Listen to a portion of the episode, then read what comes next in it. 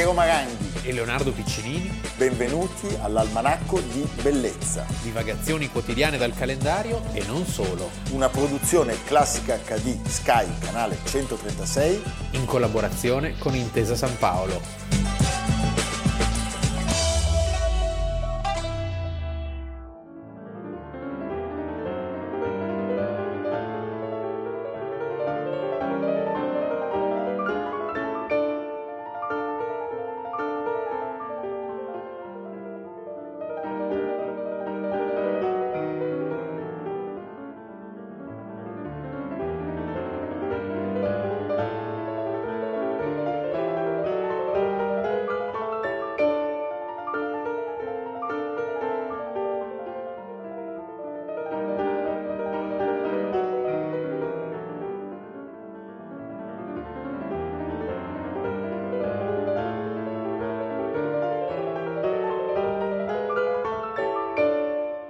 Almanacco di Bellezza, 29 luglio, abbiamo ascoltato la Chrysleriana di Schumann, perché sì. oggi noi non parliamo del più classico tra i romantici, Chopin, ma del più romantico tra i romantici, Robert Schumann.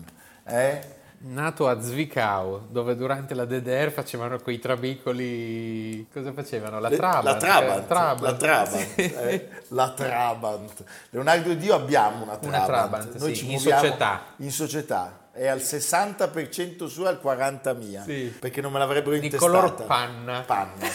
Trabant panna. Allora, parliamo di Schumann che è meglio. La sua musica riflette la natura profondamente individualista del romanticismo, è un personaggio molto complesso, non è soltanto un grandissimo musicista e prima ancora un grande interprete, ma è un grandissimo intellettuale ed esteta che in Una vita, vita triste. In vita fu poco compreso e eh, la sua esistenza fu un'esistenza martoriata da una serie di episodi, ultimo quello della follia, sì. eh, fu funestata. Sì, sì da una serie di episodi che Dei gravi disturbi a... psichici che già cominciò ad avere da giovane, da giovane. poi sì, sì, infatti è morto a 46 anni. Però non gli mancavano i mezzi, cioè lui ha un'infanzia vivace, è uno che gira tantissimo, tantissimo, per l'epoca. Era figlio di un editore umanista che era specializzato nella mm, traduzione tascabile di tutti i classici della letteratura di ogni tempo. Quindi aveva in casa Come dire, la materia. La materia e quindi si forma su Goethe, eh, Walter Scott Byron era presissimo dalla letteratura, tant'è che fino a un certo punto della sua vita era indeciso. Se andare di qua, andare di là. Ecco, e, e cos'è che gli cambia eh, veramente? Qual è il colpo di fulmine folgorato sulla via non di Damasco, ma di Genova, potremmo Genova, dire. il diavolo. Il diavolo. Paganini si esibisce a Francoforte e lui scrive alla madre una lettera bellissima in cui denuncia la sua volontà di dedicarsi totalmente alla musica. Alla musica, alla musica. Perché fino a quel momento, sai, uno che nasce a Zwickau, che è nella, appunto nella Sassonia meridionale, vuol dire che il suo mondo era Lipsia, Dresda, Praga, a Monaco conosce Heine. Nel 1829, cioè a 19 anni, si stabilisce a Heidelberg, quindi ha già una certa esperienza, e va anche a Milano, va in Italia, vede Giuditta Pasta, Rossini, cioè è uno che ha tantissime curiosità e le può esaudire. È un europeo prima dell'Europa. Esatto. Eh? Purtroppo la sua carriera pianistica, che prometteva assai bene, viene stroncata dal troppo esercizio e da uno strumento costruito da lui. Tipo Frankenstein. Sì, lui inventa uno strumento che di fatto gli provoca una distorsione alle dita che gli impedirà di proseguire in questa carriera e diventerà da lì in poi un grande didatta. Una... Sembra, il sottotitolo potrebbe essere Volevo essere Liszt. Sì, e sono diventato Schumann. No, nel senso che le mani, cioè, o ce le hai. Beh, certo, lui le ha messe fuori uso. Beh, tra l'altro, eh, i luoghi di Schumann poi sono luoghi importantissimi anche per i suoi tra virgolette, nemici musicali Liszt e Wagner. Schumann è un uomo che ha un peso nella storia della musica fondamentale non solo per la meravigliosa musica che ha scritto, ma anche per alcune indicazioni, per alcuni passaggi, per darvi un'idea certamente è lui che individua in Brahms il potenziale erede del messaggio sì. beethoveniano, anzi lo condanna a portare questo fardello, è lui che trova il manoscritto della nona sinfonia di Schubert, la meravigliosissima grande, e che spedisce al suo amico Mendelssohn perché la diriga in prima mondiale. Sì, nel 1835 Felix Mendelssohn Bartholdi viene nominato direttore del Gewandhaus di Lipsia. Lipsia. Ed è per Lipsia una, stadio, una, stagione straordinaria, tra l'altro c'è proprio una riscoperta del genio di Bach eh, proprio in quegli anni. Grazie e, a Mendelssohn. Grazie a Mendelssohn e nasce una profondissima amicizia tra i due, quindi è un momento per lui molto buono, debutta proprio come direttore d'orchestra a, a Lipsia. Tutto questo viene mm, minato da una tremenda situazione personale sentimentale, perché si innamora di Clara Vick, che era la figlia del suo, diciamo, del suo mentore, del, del suo, mentore. del suo maestro, che era contrarissimo, intollerante, si oppone alle nozze, fa addirittura campagne diffamatorie contro il genero e si finisce in tribunale. Si finisce in tribunale. Alla fine il tribunale gli dà ragione, però pensa che, che, che sbattimento. Che peso. eh, poi ricordiamolo, cioè la vocazione alla follia di Schumann era già giunta nella sua esistenza molto presto, perché lui a soli 19 anni dice ho sognato di affogare nel Reno. Ah, quindi era destino. E anche qui torna al Reno, cioè il Reno che è poi il reno di Wagner, gli incroci sono bestiali. È vero che è un momento in cui tutti finiscono male, perché lui muore nel 46, nel 43 Hölderlin muore pazzo, il massimo certo. esponente di quel momento romantico di struggimento.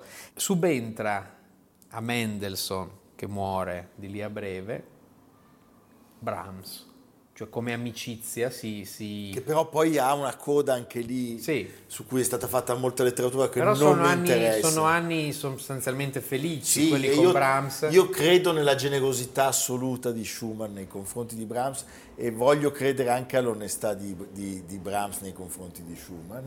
Dopo questo incidente alla mano che gli provoca per un certo periodo addirittura la paralisi della destra, dal 34 al 44 si occupa eh, di una importantissima rivista musicale, scrive saggi, compone tantissima musica e segue Clara, la moglie, nelle sempre più fortunate tournée concertistiche.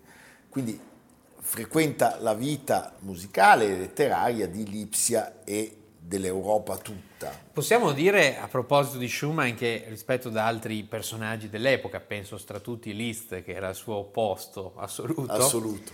lui era stimato dagli intenditori, da quelli che capivano di musica, ma non dal pubblico e soprattutto non aveva certamente il physique du role del divo. Che proprio... invece certamente aveva Liszt. Eh beh, eh? Liszt era, riempiva, riempiva, gli stadi, avremmo detto oggi. Quindi c'è questo, insomma, è, è, una, è, un genio irrisolto. È un genio irrisolto che però eh, trova sempre e di più in più eh, tantissimi esecutori, non soltanto i pianisti, che hanno evidentemente un immenso piacere eh, nell'affrontare le sue partiture, ma anche tra i direttori d'orchestra degli illustrissimi campioni anche ai giorni nostri, io penso ai due Riccardi, Muti Beh, e certo, no, è... eh, che sono degli esecutori costanti della musica degli, degli, degli, abissi di, di, dolcezza, di malinconia sì. infiniti. E, e, tra i pianisti penso a quanto possa essere piaciuto a Horowitz insieme a Michelangeli.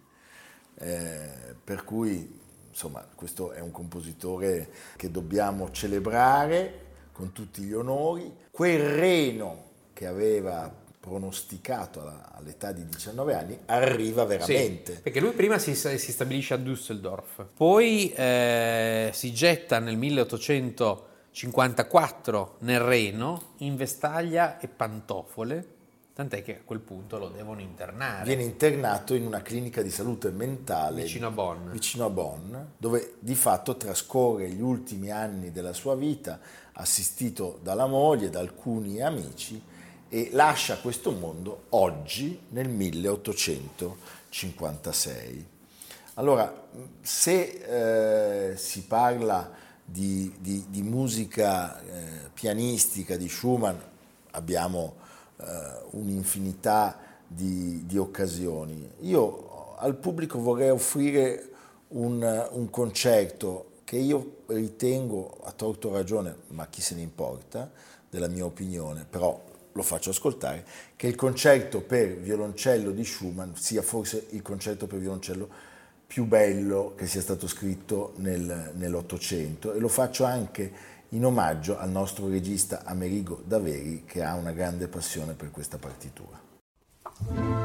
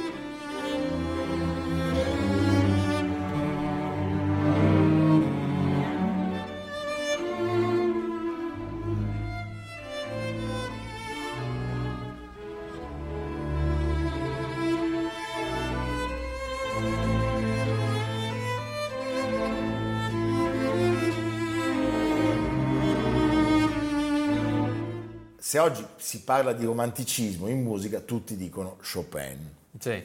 Invece il o vero, anche Liszt, o anche Liszt, il vero spirito romantico della storia della musica è Schumann. Le sue composizioni sono... Beh, dei tre, dei tre è sicuramente il più intellettuale, sì. cioè è sicuramente quello che ha una preparazione culturale più vasta e più aggiornata, perché gli altri sono due grandi mondani, però lui veramente si forma sui grandi testi dell'epoca. Poi c'è una, una e parola. Ha anche una, e anche, ha anche una frequentazione con grandi letterati. Poi c'è una parola tedesca, fantasieren, che non si può tradurre in italiano se non, come dire, parlare di fantasticare, che nella, nella sua produzione musicale è inconfondibile, ti avvolge, ti trascina.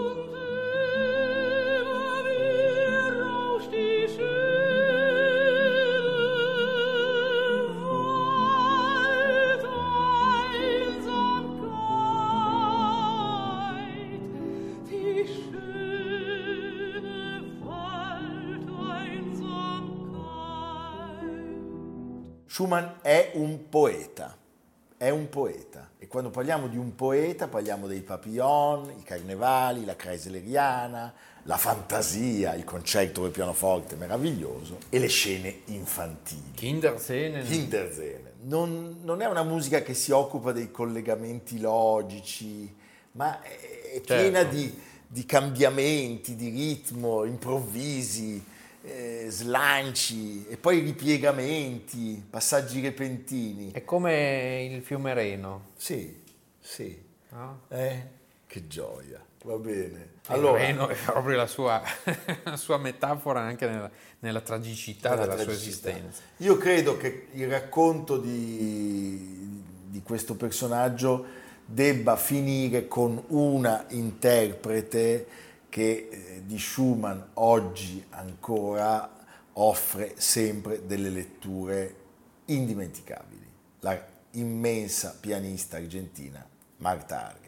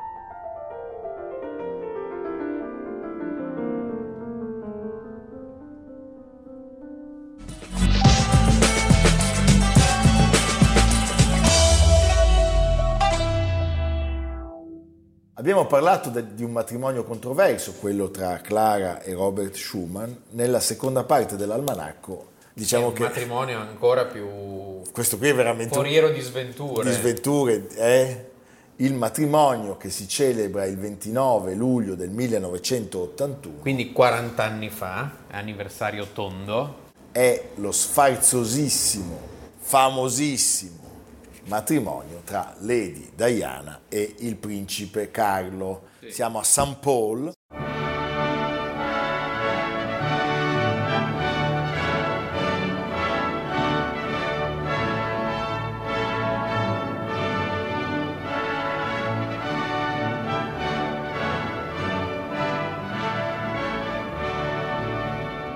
St. Paul Cathedral, eh, scelta perché più capiente di Westminster, che è il luogo di tutte le di tutte le celebrazioni. celebrazioni. Eh, lui aveva 36 anni, Io mi ricordo che E lei l'ho- 20. io l'ho guardato. Io ero da una zia che lavorava al Parlamento europeo in Lussemburgo e ho guardato il matrimonio. Eh, ma come sei internazionale. Mi sembrava una patata lei. Sì. Poi è diventata bellissima. Lei è diventata Poi è bellissima diventata col bellissima. tempo. Eh, Beh, 750 milioni di persone, arrivarono a Londra 600.000 persone. sì, si parla addirittura di 2 milioni per le strade. La cosa che ricordo meglio per una sorta di identificazione era il padre di lei, alcolizzato all'ultimo stadio, Ah, Sì. con le Che ci- gote rosse. Ci, te- ci teneva ad accompagnare la figlia, ma barcollava. Barcollava. sì. E aveva appena avuto un infarto. Beveva più della regina madre. Sì, era un momento in cui c'erano in Inghilterra due donne al comando, perché da due anni c'era la Thatcher e la regina Elisabetta. E certamente questo matrimonio di due giovani era di buon auspicio sulla carta. Sì, diciamo che lei però mentre... Cioè, perché questo successo mediatico? Perché è anche, cioè, c'è le tazzine con i due grembiuli, no? Però diciamo che la Diana che diventa Sì. principessa del Galles, percorrendo la navata, capisce subito... Si imbatte in un Ve- volto a lei noto. Vede un volto, la, lei no, è un volto noto, è quello di Camilla. Sì, Camilla, quello Kleenex. no, sì, quella del Tampax. Tampax, Eh. Camilla era lì, pronta, Sì. con quel bel visino dolce. Camilla Parker Bowles, che poi oggi è appunto la duchessa di Cornovaglia, era fidanzata storica di, Cioè, di Carlo. Lei trovò il regalo di Camilla a Carlo, Sì. che erano una coppia di gemelli con incise le lettere F e G, perché loro si chiamavano con due soprannomi, Camilla e Carlo tra di loro. Sì, come Gladys e, E? lui E Fred. e Fred. E Fred. Buon gusto. Sì. Eh, in onore di Fred Buongusto lui si Sicuro. faceva chiamare Fred. Comunque se volete saperne di più di questa vicenda potete vedere The Crown, l'ultima stagione, ci sono ore e ore di girato su questa storia. In realtà ecco la, la colpa è di entrambi, nel Entrambi. senso che, che Charles, Charles e lei pensa si erano incontrati 10-12 volte in tutto Sì. prima di fidanzarsi e di sposarsi. Secondo una tradizione peraltro che aveva delle radici molto profonde nella storia delle dinastie e che nel Novecento potresti forse fare un po' meglio le cose. Sì, non c'è dubbio. Anche perché il prezzo che è stato pagato dalla corona è un prezzo altissimo. Altissimo. E, e poi... Il giorno prima loro due volevano ritrattare la scelta, eh, entrambi, ma le famiglie spiegarono che forse era un po' tardi.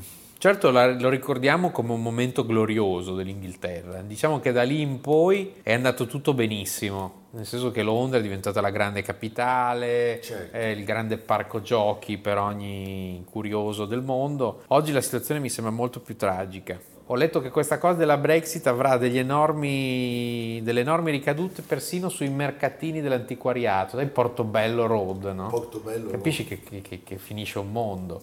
Perché uno che deve importare una tazzina dall'Europa deve pagare un dazio adesso. Secondo me non sarà così. Cosa? Cioè l'Inghilterra comunque eh, tornerà a, bre- a breve a essere l'Inghilterra. Troveranno, troveranno una scappatoia. Ma Però sì. devono liberarsi di, di, di, Di quello, che, di quello che le ha prese dagli italiani in finale agli europei. Eh sì, Eh? ah, giusto. E va bene.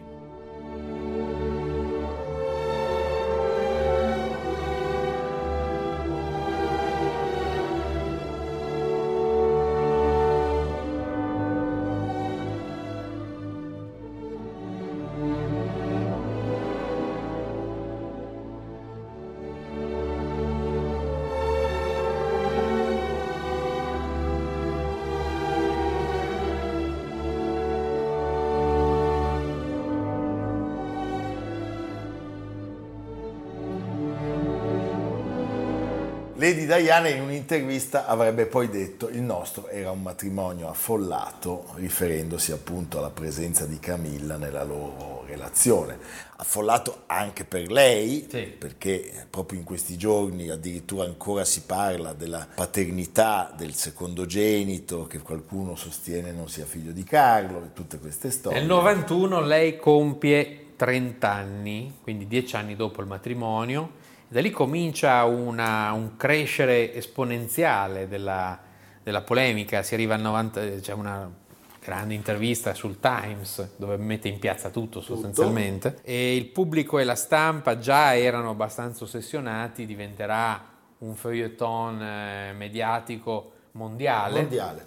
Nel 92 si arriverà alla separazione, nel 95 viene a Modena, e questo va ricordato. Questo è un aspetto e al, E Pavaro- chiede- al Pavarotti and Friends. No, chiede di Leonardo Piccinini, io sapevo. Where is Leonardo? Where is Leonardo? E nel 97 fa la fine che sappiamo nel Nel famoso 97. tunnel dell'Alma Il tunnel a dell'Alma, Parigi. lì non si è mai chiusa anche quella vicenda, non mi sorprenderebbe.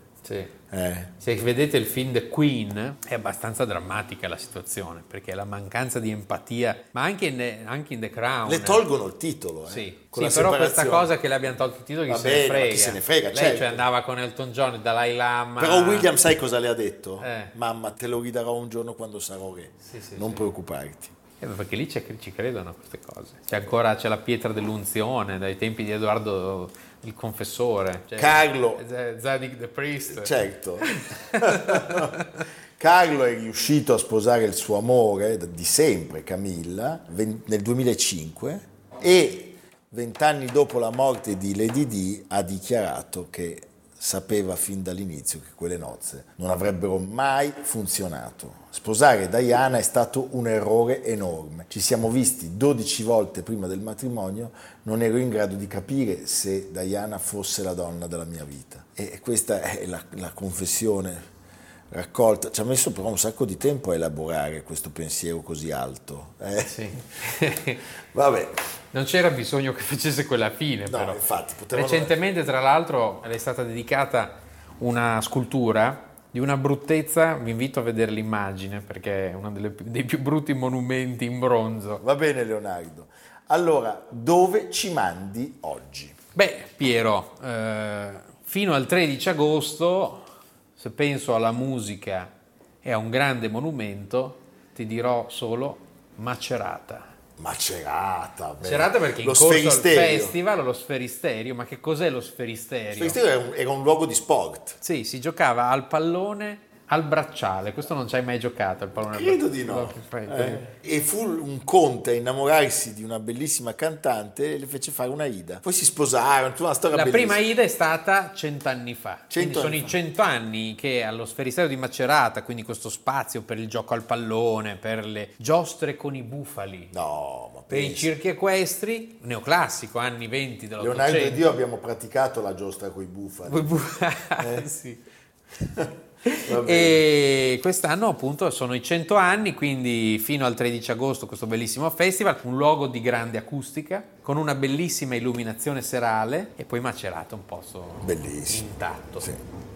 Evviva! A A domani! Almanacco di bellezza cura di Piero Maranghi e Leonardo Piccinini. Con Lucia Simioni, Jacopo Ghilardotti, Samantha Chiodini, Paolo Faroni, Silvia Corbetta. Realizzato da Amerigo Daveri, Domenico Catano, Valentino Puppini, Simone Manganello. Una produzione classica HD, Sky Canale 136 in collaborazione con Intesa San Paolo.